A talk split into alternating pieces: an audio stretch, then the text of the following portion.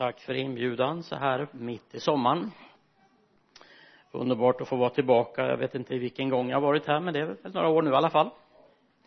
Så att det känns lite grann som en hemmaförsamling. Känner igen ansiktena här och många av er har jag också på Facebook. Som förkunnare så har jag alltid satt mig nära att på något sätt tanka ner någonting från himmelen och uppleva mig lite grann som en brevbärare. Så har jag sett mig som. Att förmedla någonting av det som jag tror är för dig personligen för jag tror Gud är en Gud som kan tala till var och en på olika sätt i en predikan. Han hittar sina vägar. Så om du kallar dig för ateist eller troende eller var en baptist eller cyklist till och med spelar det faktiskt ingen roll. Gud har en förmåga att nå fram till hjärtan idag. Så jag har bett verkligen för var och en och även för dig som tittar på internet idag så har jag bett att Gud ska nå fram i, med sitt ord. För det finns ingenting som är så starkt som Guds ord. Och jag tror faktiskt att jag har en profetisk hälsning. Jag tror att jag har fått någonting. Så så är det så också så här att om du får ett dåligt brev så ska du inte skylla på brevbäraren. Nej och du ska inte skylla på Gud heller i och för sig. Utan det kanske är någonting som Gud vill tala in i ditt liv. Men eh, om du vill ha någon topic alltså någon överskrift så har jag i alla fall en dörr står öppen det är vad jag har på hjärtat. En dörr står öppen. Och det har jag märkt att det finns i bibeln konstant. Speciellt apostlagärningarna. Så talar Paulus i termerna av att där har Gud öppnat en dörr. Och där finns en dörr öppen. Och jag tror att det finns någon av er och många av er som står inför vägval. Där ni står och funderar vad ska jag göra i det här? Ska jag ta det här beslutet? Ska jag inte ta det beslutet? Hur gör jag med detta? Och gör du inte just nu så kommer du framöver att stå inför ett vägval. Och då finns det vissa saker som man kanske bör tänka på faktiskt som jag ska tala över. Och ingångsordet jag har det hämtar vi från första Korinthierbrevet kapitel 16 vers 5 till 9 och då säger Paulus här jag tänker komma till er sedan jag har farit genom Makedonien för jag tar vägen över den men hos er stannar jag om möjligt en tid, kanske hela vintern, så att ni får utrusta mig för en fortsatt resa vart den nu går.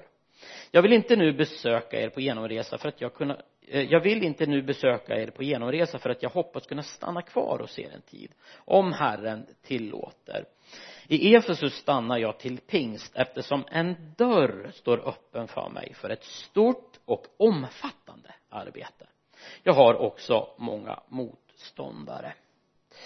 Så här har han det här uttrycket som jag sa. Att han vet nu han har fått en förnimmelse på insidan att när jag kommer till Efesus så har Gud öppnat en dörr. Det är ingen dörr som jag har sparkat in det är ingen dörr som människor har öppnat utan Gud har nu gjort öppnat dörren. Jag känner i anden att det är något nytt på gång. Jag är på väg in genom en dörr och det är inte bara vilken dörr som helst. Han säger det är ett stort arbete. Omfattande arbete. Det är någonting mera alltså som kommer hända efter den där dörren. Och sen lägger, lägg märke till att han säger också här direkt efter. Men jag har också många motståndare. Jag har också många motståndare. Så när den här nu dörren öppnas upp för det här stora omfattande vad du står inför vet jag inte. Men det kan vara nya saker i ditt liv jobbbyte, kanske gå bibelskola, flytt eller något annat. Jag har ingen aning.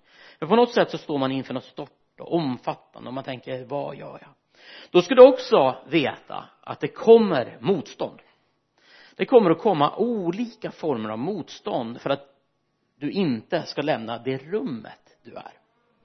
Om nu en dörr vad är en dörr? Ja dörr är det som separerar mig från den här platsen till nästa plats, eller hur? Nu befinner vi oss i den här kyrkan. Det finns en dörr. Och när jag går ut genom den dörren så kommer jag ut till någonting helt annat. Det utanför ser det inte ut som här. Ingen stor uppenbarelse men det är så. Så dörren den separerar ju oss från liksom något. Eh, så dörren tar ju egentligen oss från något till något. Och det där är, är liksom att man måste ta något form av beslut man har någonting på insidan man vet Gud har sagt någonting man vet att jag är på väg att göra någonting. Då kan det finnas vissa trögheter att lämna det där rummet. Det finns massor av olika saker. Jag har själv varit med om det i mitt liv. Men bara för att gå tillbaka det här med dörrar för nu pratar vi inte fysiska dörrar utan hjärtats dörr. Även frälsningen har ju med hjärtats dörr att göra. För dig som inte har tagit emot Jesus så är det faktiskt inte svårare än så att Jesus står vid din dörrs hjärta. Det är vad bibeln beskriver det som. Så jag står vid dörren och knackar på. Om någon öppnar den så kommer jag in och håller måltid med honom. Det är alltså en dörr av hjärtat och sinnet många gånger som vi står inför olika dörrar. Så att kanske är du på väg från något till något. Gud har sagt någonting. Vägskäl på, no på något sätt. Du måste lämna rummet för du kan inte befinna dig på två platser samtidigt vi vill ha kakan och äta den. Eller hur? Vi vill ha den men vi vill liksom och är det så att vi ska lämna ett rum då måste vi veta vad är det som är där bakom? Vad väntar mig bakom i nästa rum? För jag vet ju vad jag har här. Det är liksom tryggt. Så jag vill inte gärna lämna den. Så det är det första som dyker upp. Om du vill ha punkter så har jag tre punkter här. Den första punkten som kommer att göra att du inte vill det är bekvämhet och trygghet. Det är det första alla vi har något som heter trygghetszoner. En trygghetszon det är den, det liksom de mentala bojorna på något sätt som skapar att den här platsen är jag trygg i. Jag, jag vet liksom att här liksom går det till på det här sättet. Och de där liksom eh, trygghetszonerna skapar du och jag konstant hela tiden var än vi kommer. Och jag kan säga så här att om Bengt-Arne hade stått här och han inte hade sett så hade han kunnat pekat ut att där sitter du och där sitter du och där sitter du och där sitter du. Han kunde peka ut var och en. För jag, jag tror att det är så nämligen. Vet du varför? Därför det finns en trygghetszon. Det finns en trygghetszon. Vi skapar dem precis överallt. Och så fort vi har satt oss på en plats då är det som att här har vi boat in oss och jag känner mig trygg. Vad händer om det kommer någon och sätter sig på din plats? Alltså det, det finns hur mycket plats som helst. För det är någonting som händer hos dig sitter på min plats. Och det blir lite skakigt. Det känns som att oj hur gör jag nu? Nu vet jag knappt hur jag ska bete mig. Och har du jobbat någonstans i 30 år på samma plats och du äter i matlåda på samma plats alltså kommer någon yngling och sätter sig på din plats alltså det, du vet inte ens vad du ska göra. Det är nästan att du skippar att äta. För det är precis det som händer. Vi skapar trygghetszoner och det är normalt. Det finns ingenting konstigt i det. Men vet du vad som är problemet där? det är att om du ska vandra med Jesus då kommer han utmana varenda trygghetszon i ditt liv. Varenda trygghetszon. Han kommer att göra det så obehagligt för dig. För att det finns ingen annan vandring med Jesus. Utan han kommer peka på var och en av de här trygghetszonerna. Och säga jag vill att du släpper den trygghetszonen. Den där bekvämligheten. För det är så lätt att boa in sig att ja men så här gör vi här så här liksom känner man sig trygg. Och man har kontroll över situationen och man känner sig bekväm och till mods. Och, och vi är sådana vad krävs det då? Ja man måste få släppa taget. Ibland måste man släppa taget om någonting som man känner sig trygg med. Om nu Gud öppnar upp en dörr, ja då kommer det första motståndet inte från djävulen eller från människor, det kommer från dig själv. Det kommer från dig själv för att åh men då måste ju jag göra någonting. Ja vet du vad? Du måste lämna rummet. Det är det första. Jag måste nu besluta mig att det här är vad jag måste göra. Om Gud öppnar upp ett stort, en stor dörr för ett stort omfattande arbete, ja då kommer motstånd. Så det ska du veta på en gång att det första motståndet det är faktiskt dig självt. Och jag, jag tänker så många gånger i mitt liv där Gud bara liksom kallar mig att göra saker jag inte kan göra. Alltså det är konstant hela tiden och man, here we go again. Nu får jag göra det här. Jag har ingen aning hur jag ska göra det. Bara gör det. Bara gör det. Och jag brukar göra så med mina medarbetare. Många gånger gör det. Hur ska jag göra säger de. Jag vet inte men gör det bara. Därför att det får dem att kliva ut. Och vad händer då? Jo men då växer du. Du kommer att växa i ditt liksom inre liv. Du kommer att växa i frimodighet. Helt plötsligt så inser du att aha jag krävs alltså lite tro för att gå till nästa rum. För du kan inte stå i båda rummen samtidigt. Så kasta inte bort din frimodighet. Den ger stor lön, stor avkastning. Det finns någonting mera i den här. Att faktiskt ge sig ut från trygghetszonen. Och jag tror tyvärr att det finns för många troende också som har fastnat i de här trygghetszonerna. För det finns ett annat liv nämligen utanför där och Jesus kommer att utmana dig.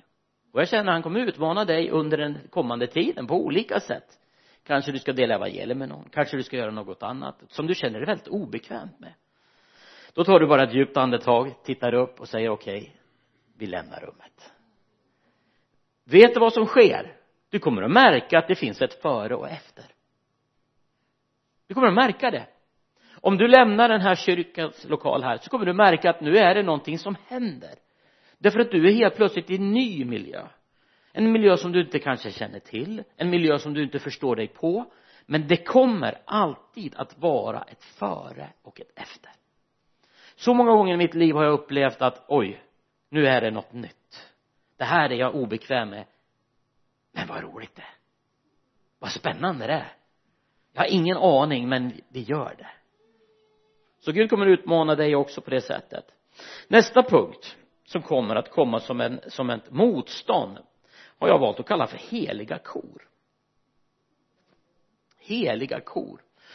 Och då ska jag förklara vad heliga kor är för dig som inte vet det. Jag har fått arbeta som missionär i över 20 år. Jag rest över hela världen.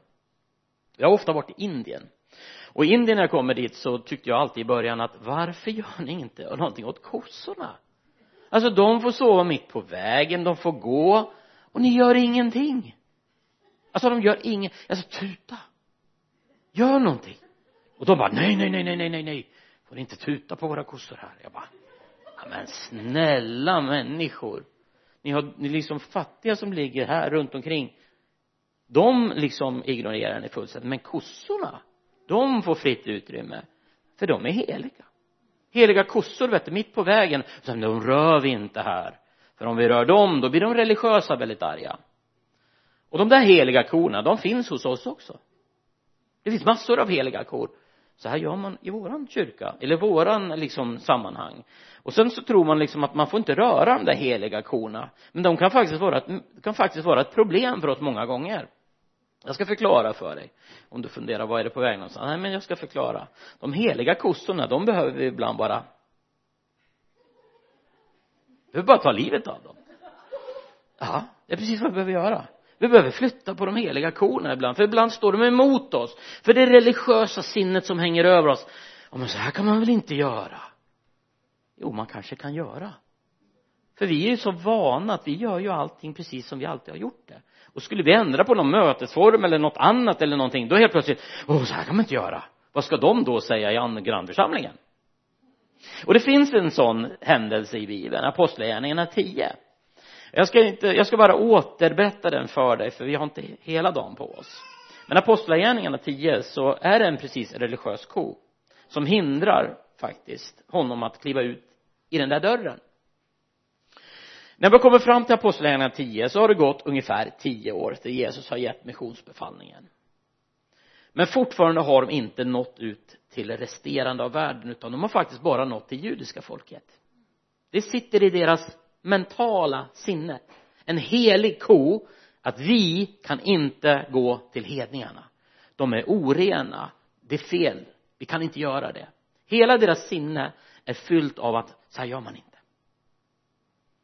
Så det går alltså tio år. Du vet när vi läser bibeln så står det ju att gå ut i hela världen och göra alla människor till lärjungar. Det Jesus hade sagt det om och om igen. Frälsningen gäller alla människor. Alla människor men fortfarande så tänkte de så här ja men det gäller oss. För i deras sinne var de låsta. Det var som en blockering det var som ett motstånd.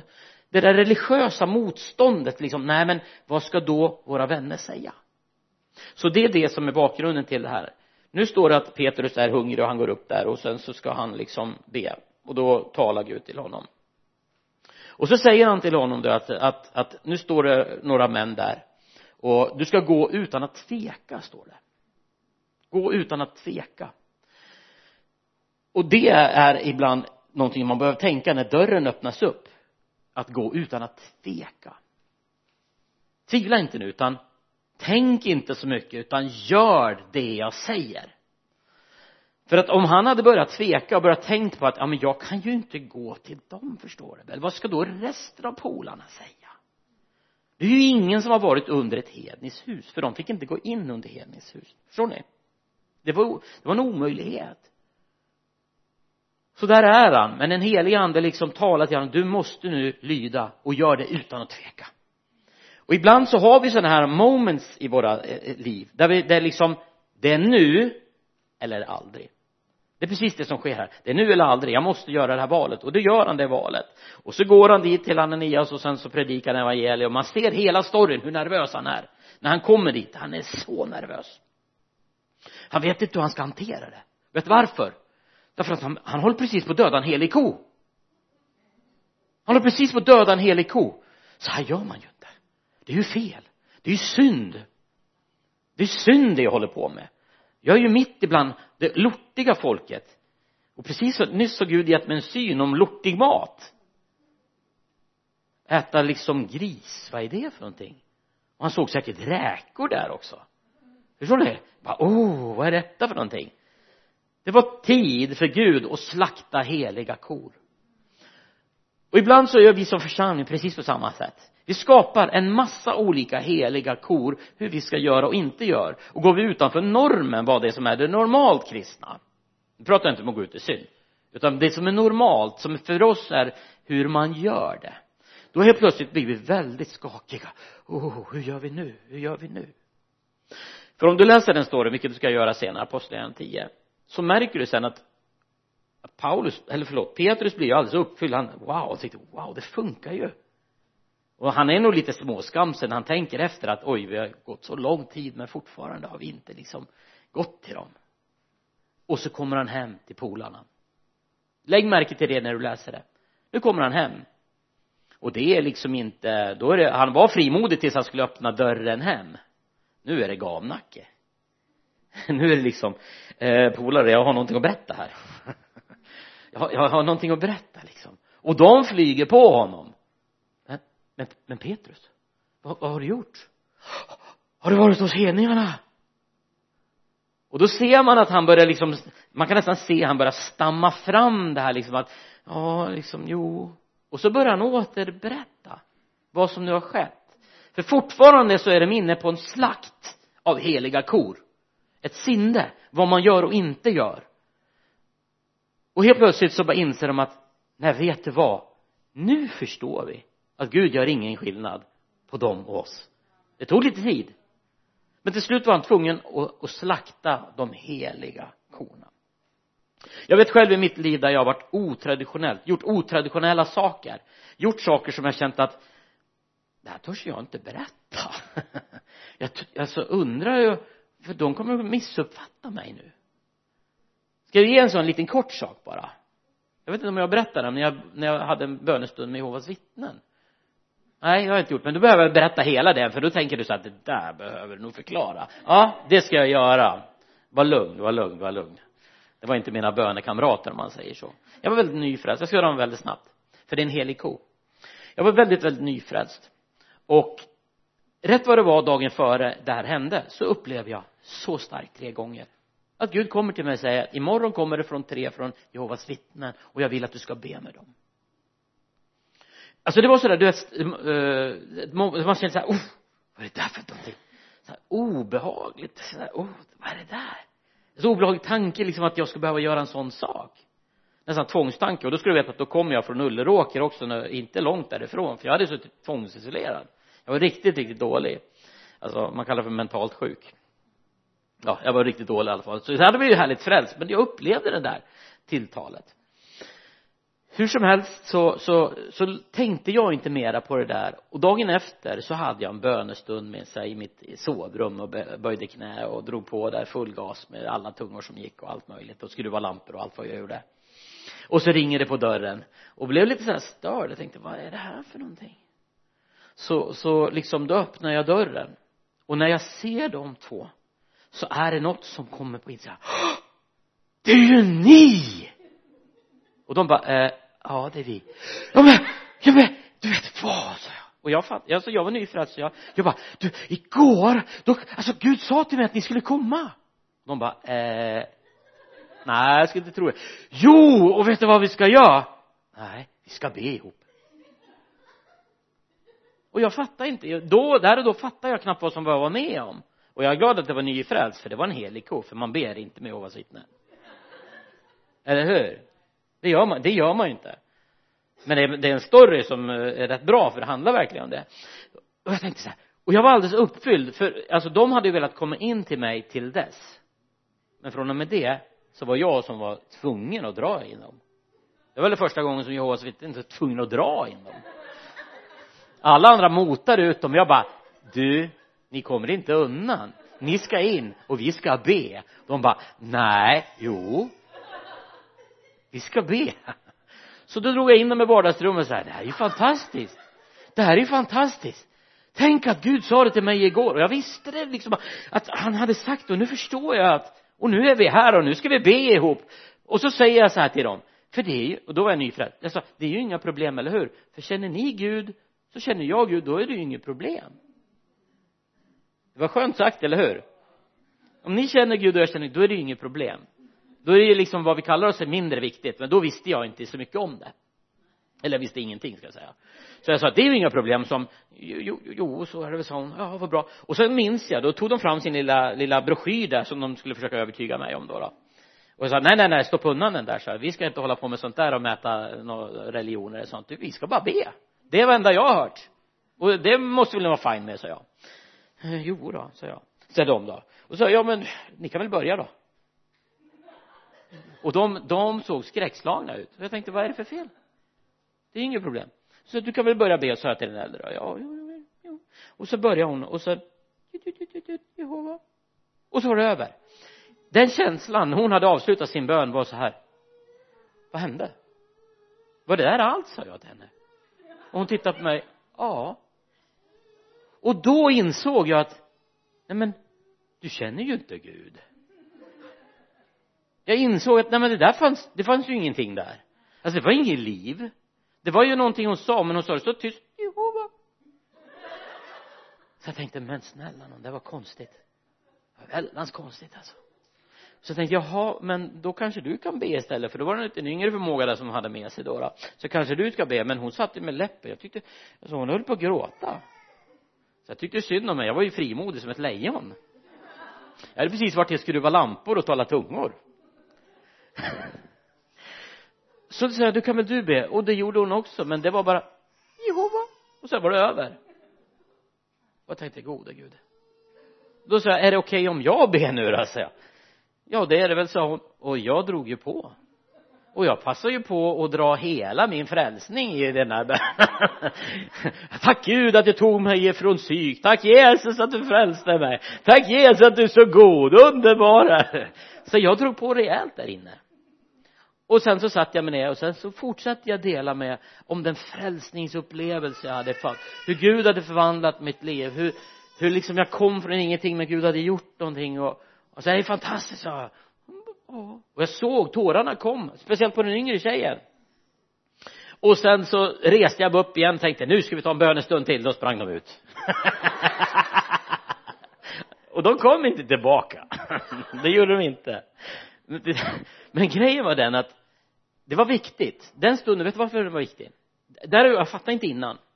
För jag visste ingenting om den religionen. Jag hade ingen aning. Jag visste ingenting. De kunde ha haft samma tro som mig. De kunde ha haft. Men nu visade det för mig att jag insåg aha de saknar relation med Jesus. Så nu fattade jag. Men inte bara det. De fick också tillbaka. Nu fick de höra om den levande guden. Vad som hände med dem vet jag inte men jag måste ha gjort någon skillnad eftersom det var Gud som sa till mig att imorgon kommer det från två från, från, från Jehovas vittnen och jag vill att du ska be med dem. Vad är det för någonting? Ja men nu pratar vi heliga kor. Eller hur? För jag tror ju inte på den här jag kallar det? För ekumen, inte ekumeniska, vad heter den här? Inte religiösa bönerna.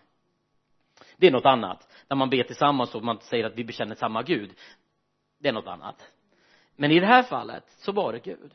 Och det var, det var en helig ko. Men jag kan säga dig att jag skulle berätta den för, för de andra liksom kristna runt omkring. Då känner jag så här nej men jag vet inte om jag kan berätta det här. Jag vet det alltså vad ska de säga? För vi är, vi är ovänner med dem.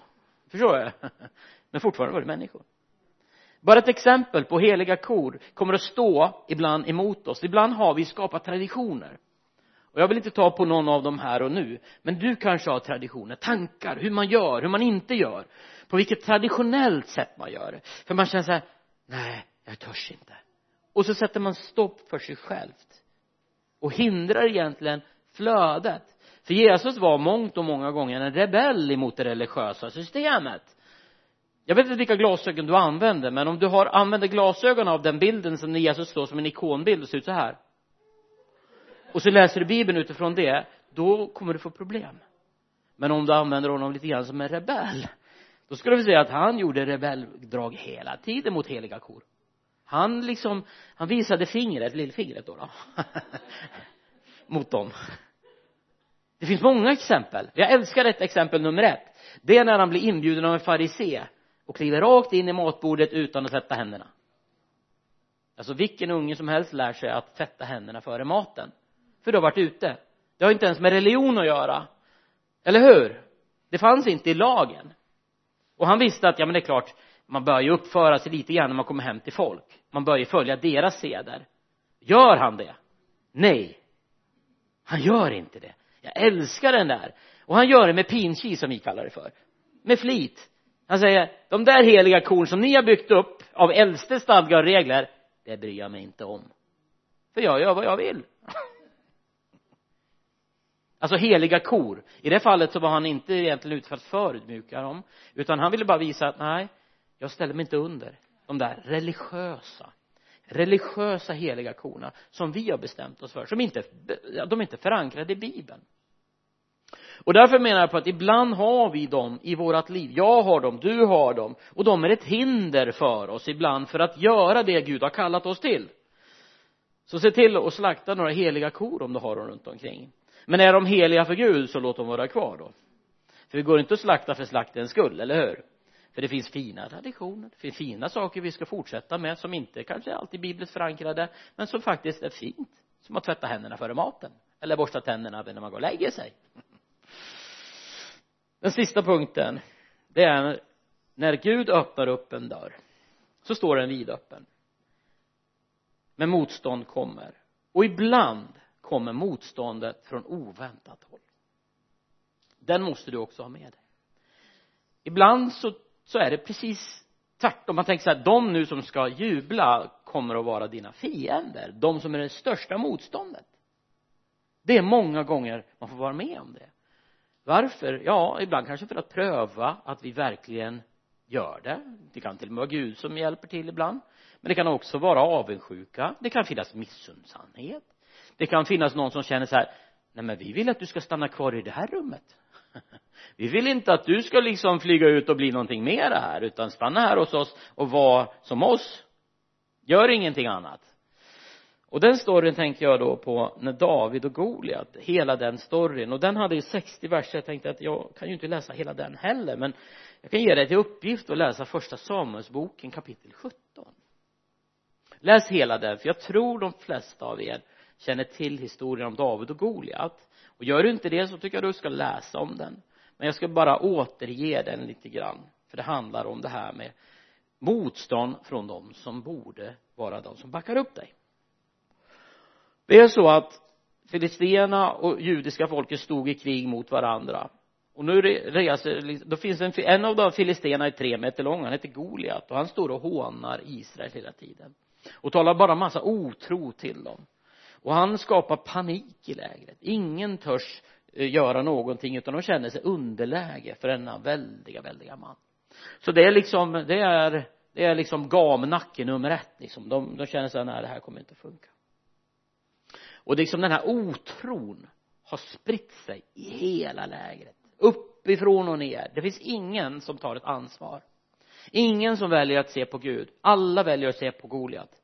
Att det här är en omöjlig situation i det liksom miljön, i det lägret kommer nu en ung liten pojkspoling fram. Han kommer bara med lite ostar och lite godsaker till bröderna.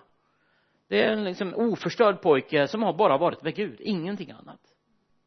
Och så kommer han in i det här lägret, in i otrosträsket. Och sen så hör han det första han hör att den här reser sig upp och bara hånar den han älskar mest han älskar Gud. För det vet vi. Alltså i någonting David hade i sitt liv så var det kärlek till Gud. Ah, vilken kärlek till Gud. Och den ska jag bara säga till dig, är det något man ska behålla i sitt liv så är det den där kärleken till Gud. Du kommer aldrig vara perfekt någon gång i ditt liv men att behålla den där den där, oh, jag älskar dig Gud. Och det säger jag sen både jag och min fru, vi säger det ofta. Och ibland fäller vi bara en tår, alltså vi älskar Gud. Alltså något brutalt har vi älskar honom. Och den hade David i sitt liv han älskade honom. Och när han hör en fiende ställer sig och hånar så är det någonting hos den lilla pojken så här nej men vänta nu vad håller du på med? Jag ska klippa den den där, jag ska plocka den där killen. Gud ska vara med mig. Så någonting reser sig upp honom av tro. Han väljer inte att se hur stor han är utan han väljer att säga att Gud är större. Gud är hur stor som helst. Jag kommer att lösa detta. Och är det så att han var så stor ja då är det lättare att träffa honom också så där kommer han in och han, det är liksom gamnacke överallt. Alla går omkring så här. Det är deppigt. Ja, det är ingen väckelse här. Det är ingenting. Ingenting fungerar. Det är liksom bara det är bara otro. Och han säger jag ska plocka honom. Och då är det något positivt, eller hur? Det är positivt. Det är bra. Det är någon som kommer med injektion in i detta otrosläge och då borde responsen vara halleluja, här har vi en kille det borde vara det normala överallt. Men inte i det där lägret. Utan det är faktiskt första motståndet som dyker upp. Vem är det? Ja det är hans egna syskon. Genom blodet. Som bara säger så här.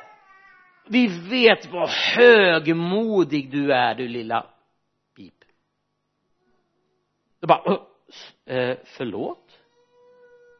Eh, högmodig. Eh, jag vet inte vem du pratar till här riktigt. Det är det första som sker. När bröderna alltså de har ju failat själva. De skulle ju ha tagit ansvar.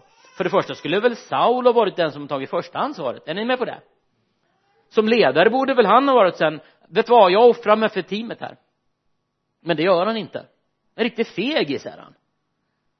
Han vill gärna vara ledare men inte betala priset. Så där står han liksom och då kommer han in där och helt plötsligt så kommer motståndet från dem som han hade hoppats skulle stå med den. Och det måste det också vara för nu står de inför ett genombrott de står inför en dörr. Därför att då Goliat säger så här om jag tar er så ska ni vara min slav. Men om jag, om ni tar mig så kommer jag vara eran slav. Det är ett genombrott antingen all eller nothing. Det är allt eller inget. Det är liksom nu. Det är den stora dörren här. Det är genombrottet ni står inför antingen så kommer ni liksom att vara under mig eller över mig. Det finns inget annat här. Och då kommer vi ibland kommer vi alla stå inför en sån.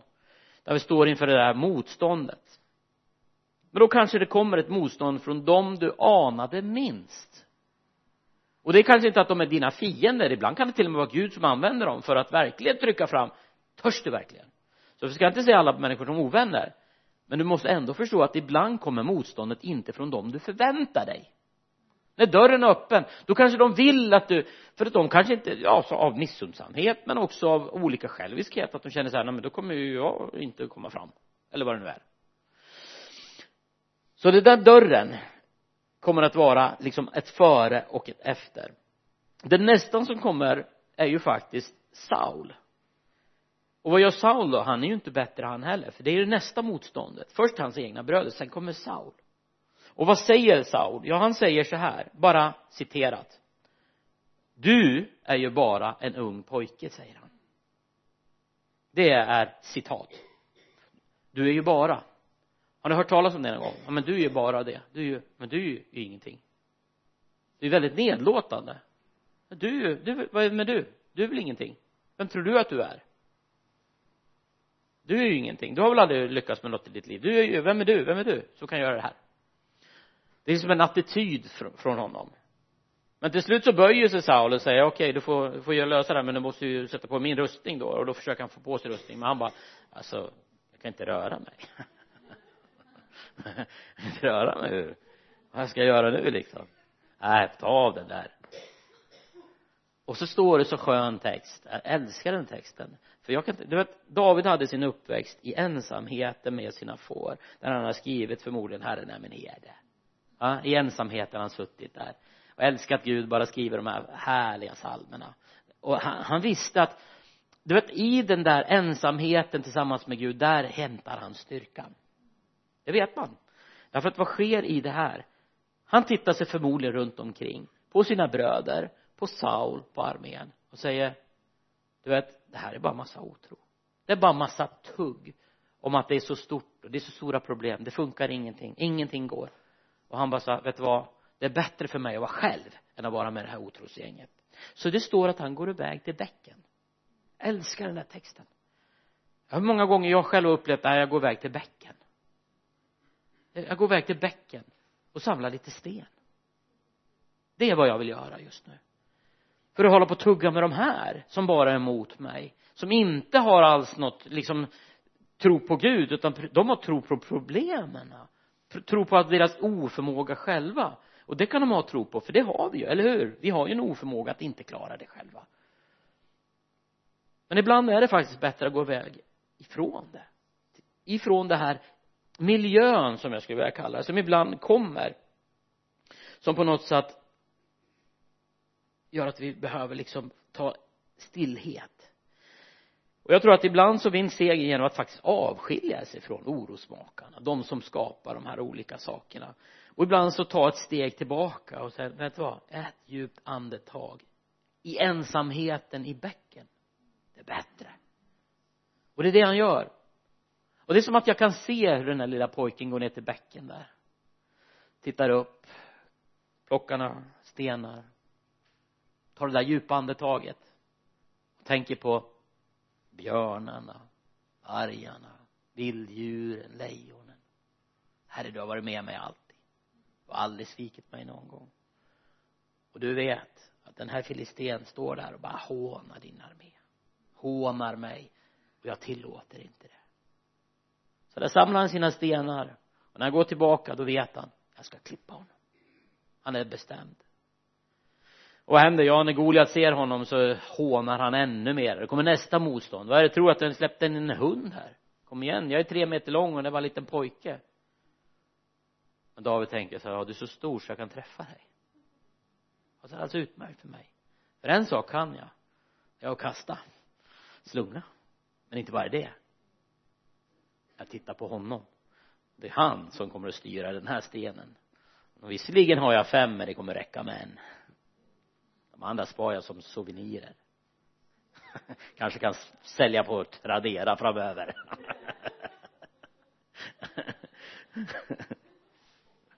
Ja, jag funderar på de andra stenarna också varför han tog dem. Men han har dem i alla fall. Reserver, man vet aldrig. Kanske kommer upp fyra stycken Goliat till.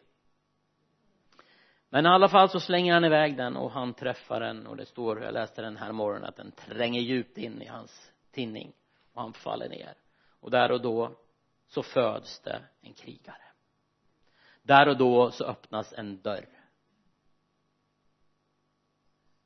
En makalös dörr. En dörr som vi än idag kan läsa om. Ett genombrott som saknar motstycken. Vi pratar fortfarande i termen om David och Goliat. Eller hur? Och det är inte bara vi i vår lilla kristna värld som talar om den termen David och Goliat finns i hela världen. När den där lilla människan gör någonting mot den stora. Där det lilla mot etablissemanget. David och Goliat effekten det sker här. Där han väljer att tro på Gud. Han säger och det blev hela hans plattform, hela hans liv, allt vad han var fanns i detta genombrott, har du tänkt på det? innan det var en herdepojke, men från och med det här då var det något annat nu var det han själv som räddade äran för både Gud och Israel och armén. Saul fick åka snålskjuts på den där lilla pojken. Och de insåg att den här pojken har någonting annat nämligen tro på Gud. Han tror att Gud är med honom.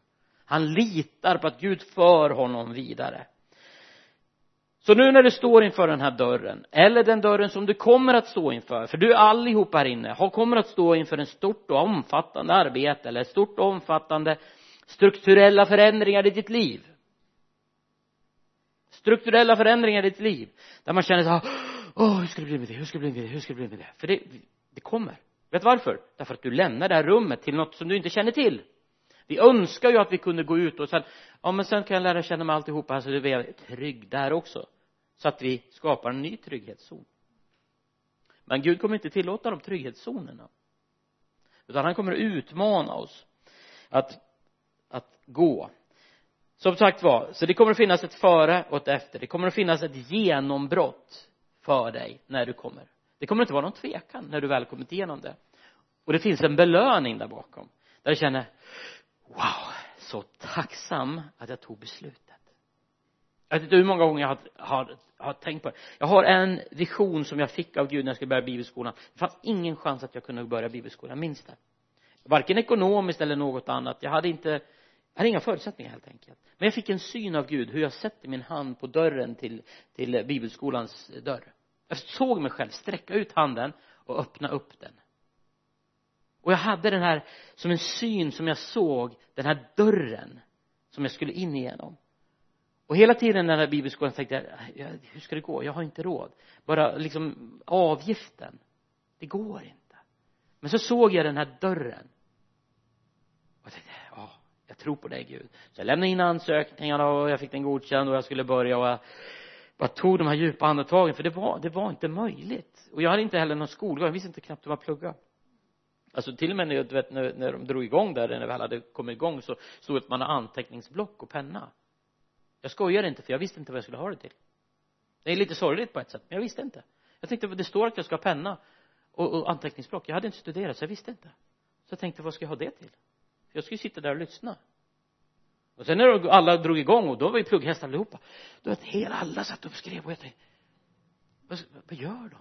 Och så jag fick låtsas skriva för jag, jag var ju där för lyssna så där på rasten lite senare så frågade jag om du alltså vad gör ni för någonting? Vi får göra anteckningar? Och de bara jaha får jag titta? Och sen bara såg jag jaha okej. Okay. så började jag skriva lite anteckningar. Och idag är liksom de är hur mycket som helst. Så förstod jag att jag skulle göra det. För den delen när jag gick ut den bibelskolan hade jag absolut högsta betyg. Jag kan inte ha bättre jag kan inte ha sämre. Alltså, alltså jag hade högsta på allting alla bibelmemoreringar rubbas upp. Men i alla fall den här bibelskolan när jag väl hade sett den här synen om den här dörren som skulle öppnas upp så minns jag den dagen det var dags. Och jag tog mig dit. Och jag såg den där dörren typ 20 meter innan. Jag såg den, där är den. Där är den. Jag har sett mig redan sätta handen på den. Och när jag gick fram till den och tog den sista drog jag ett djupt andetag och såg mig själv. Bara njöt? Bara njöt? Att nu öppnar jag en dörr. Och så öppnar jag den precis. Så hör jag Gud säga nu börjar ditt äventyr. Nu börjar ditt äventyr. Då hör jag Gud säga det. Nu börjar ditt äventyr. När jag tog det där öppnade den så säger han och det var helt avgörande för mig såklart. För jag behövde ju också helas. Jag hade ju gått igenom mycket saker. Så det var liksom det var själavård mångt och mycket. Och dessutom bra bibelkunskap. Men det fanns ett före. Det fanns ett efter. Det fanns någonting före. Det fanns någonting efter. Ett stort och omfattande arbete. Inte bara liksom som jag fick vara med om men också i mitt liv. Ett stort omfattande renoveringsarbete i mitt liv där Gud gjorde allting nytt i mitt liv vi står alla inför olika vägskäl på olika tider på olika sätt. Utgångspunkten som vi läser om idag det är Paulus säger att Gud säger till honom att du kommer till Efesos och där har jag förberett ett stort omfattande arbete. Den här församlingen har sitt bästa framöver. Det finns ett stort omfattande arbete. Det finns nya dörrar det finns nya saker. Det finns massor av saker som både du och församlingen och alla på olika sätt är på väg in i. Och det är ingenting som blir sämre ska du veta. Utan allting blir bättre men det blir väldigt annorlunda. Saker kan bli lite annorlunda. Kanske inte allt på en gång men vissa saker blir lite annorlunda på olika sätt. Så när Gud öppnar dörrar förbered dig för att det kommer motstånd. Man önskar ju så här ah, det vore ju gott att bara springa in och bara ha det gött. Nej första motståndet det kommer att vara dig själv. För du kommer att utmanas i både heliga kor och olika trygghetszoner hur man gör och inte gör. Och det andra är att det kanske kommer faktiskt från oväntat håll. Jag upplevde som sagt var att jag hade någonting att ge av det profetiska vare sig du tror eller inte vem du än är att det finns någonting som du står inför. Och att det här kan vara till någon uppmuntran för dig där du känner att nej jag behöver nog faktiskt ta det här på allvar nu den här dörren som står. För jag har varit med om det också. Jag har varit med om dörrar som jag själv har tvekat inför. Det finns en personlig sak som jag verkligen upplevde som var så nära att gå förbi mig. Det är så personligt ska jag inte berätta den. Men det hände sig så att jag fick ett sån känsla. Att Gud hade öppnat dörren. Men det var som att jag såg hur den höll på att stängas. Ja, den var så obehaglig. Jag grät jag sa Gud vad är det som håller på att gå för mig förbi? Vad är jag blind för? Vad är det för någonting? Jag, jag visste inte vad det var för dörr jag förstod ingenting. Känslan var att nej det här går mig nu förbi. Och jag grät inför Gud. Och då fick jag en visshet jag förstod. Och det var en, en av mina nycklar i mitt liv ska jag säga. Än en gång jag kan inte den personliga saken kanske jag inte vill berätta men det var en känsla som var så tydlig att det, det här går mig förbi och jag sa till Gud, det får inte gå förbi. Jag sa till honom, det var enda bön gå inte förbi, gå inte förbi. Alltså om jag är lomhörd, jag inte förstår gå inte förbi det. För det är någonting jag håller på att missa i mitt liv. Och jag vill inte missa det här. Och då förstod jag. Och jag gick in i det och det var verkligen ett före och ett efter. Det var oh, tacksam jag är att du är trofast. Ska vi tacka Jesus? Himmelske Fader, vi tackar dig för att du är den som öppnar dörrar och du stänger dörrar som ingen kan öppna. Du öppnar dörrar som ingen kan öppna heller och ingen kan stänga dem.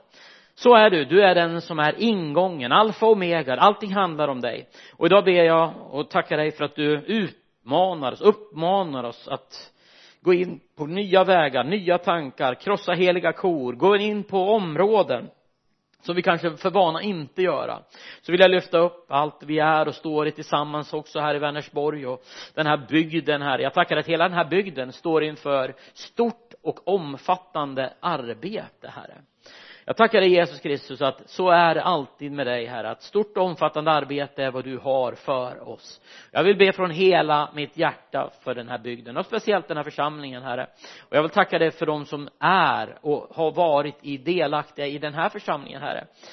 Nu vill jag ge dig äran och jag vill tacka dig för den trofastheten som har funnits. Herre eh, helhjärtat hjärtat, gett sig tillsammans för någonting mera. Jag vill att du ska belöna dem. Det är min bön till den här församlingen, att du ska belöna den här församlingen för deras enormt trofasta, fina hjärta. Att under år efter år efter år stått tillsammans så ber jag om en belöning. Men jag ber också om att den här dörren nu ska bli synliggjord, klart, utan några som helst tvivel. Så ber vi från det, från hela vårt hjärta. Och jag välsignar dig i Jesu namn. Och allt folket sa Amen. Amen. Amen.